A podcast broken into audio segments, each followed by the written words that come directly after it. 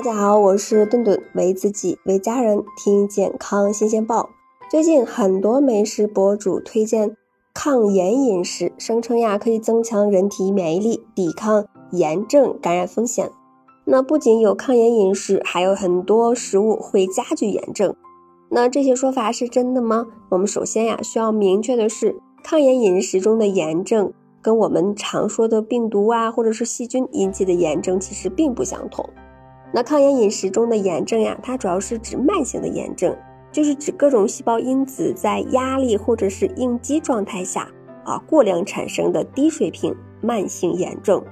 那这种炎症可能在几个月呀，或者是几年内啊逐渐的发展，并且呢对免疫系统造成影响。此时免疫系统呢它是处于一个持久战的状态，时刻警惕，但是呀疲劳暴躁。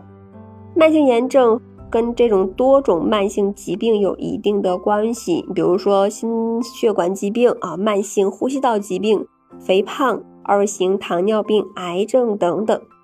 那二零二零年发表在美国心脏病学会杂志上的一项研究表明，心血管的健康状况与体内炎症状况有关。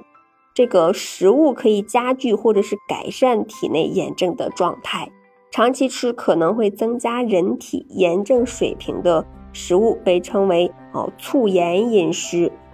啊这个炎呢就是炎症的炎，而有助于降低炎症水平的食物呢则称为是抗炎饮食。一般呀这种促炎饮食多是这种啊甜食、高脂食物啊油炸的食物、精致的碳水、啊加工的肉类等等。而抗炎饮食呢，多是一些蔬菜、水果、粗粮、深海鱼、橄榄油之类的啊，天然新鲜食品。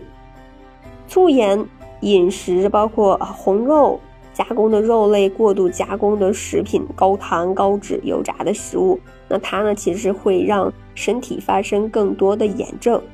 那研究也发现，当小鼠吃高脂肪饮食时呀。小肠中的细胞的应激反应跟病毒感染的反应方式相同，引起某些免疫分子的产生，那并且呢就会导致全身的炎症。那过度加工的食品，比如说白面包啊、含糖饮料、沙拉酱、加工的肉制品等，一般的高糖、高盐、高脂肪，而且含有大量的这种啊反式脂肪酸，容易引起啊机体发生慢性的炎症。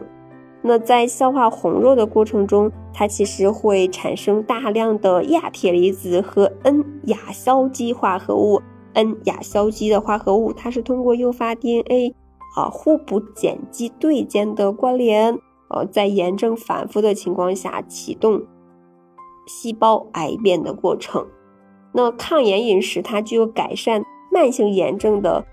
食物成分。包括欧米伽三型的脂肪酸，这个我们之前多次提到的，嗯，还有多酚、膳食纤维以及天然的抗氧化剂。那其实这些食物它是可以通过阻断信号，抑制前列腺环氧化酶的表达，那调低这个炎症介质水平，以及激活抗炎途径等一些方式来发挥这种呃抗炎的效应。那也可以通过像调节肠道菌群呀、产生短链脂肪酸等方式，间接的产生抗炎的效果。你像蔓越莓、葡萄、石榴，还有草莓、全麦制品、低脂乳品、酸奶、啊芝麻籽、亚麻籽、大豆食品、姜黄等，都是属于这种抗炎食物。那人体其实是非常复杂的，那要提高免疫力，减少慢性炎症的发生。不能坚持某种啊传说中的饮食，那除了均衡饮食以外，其实还要注意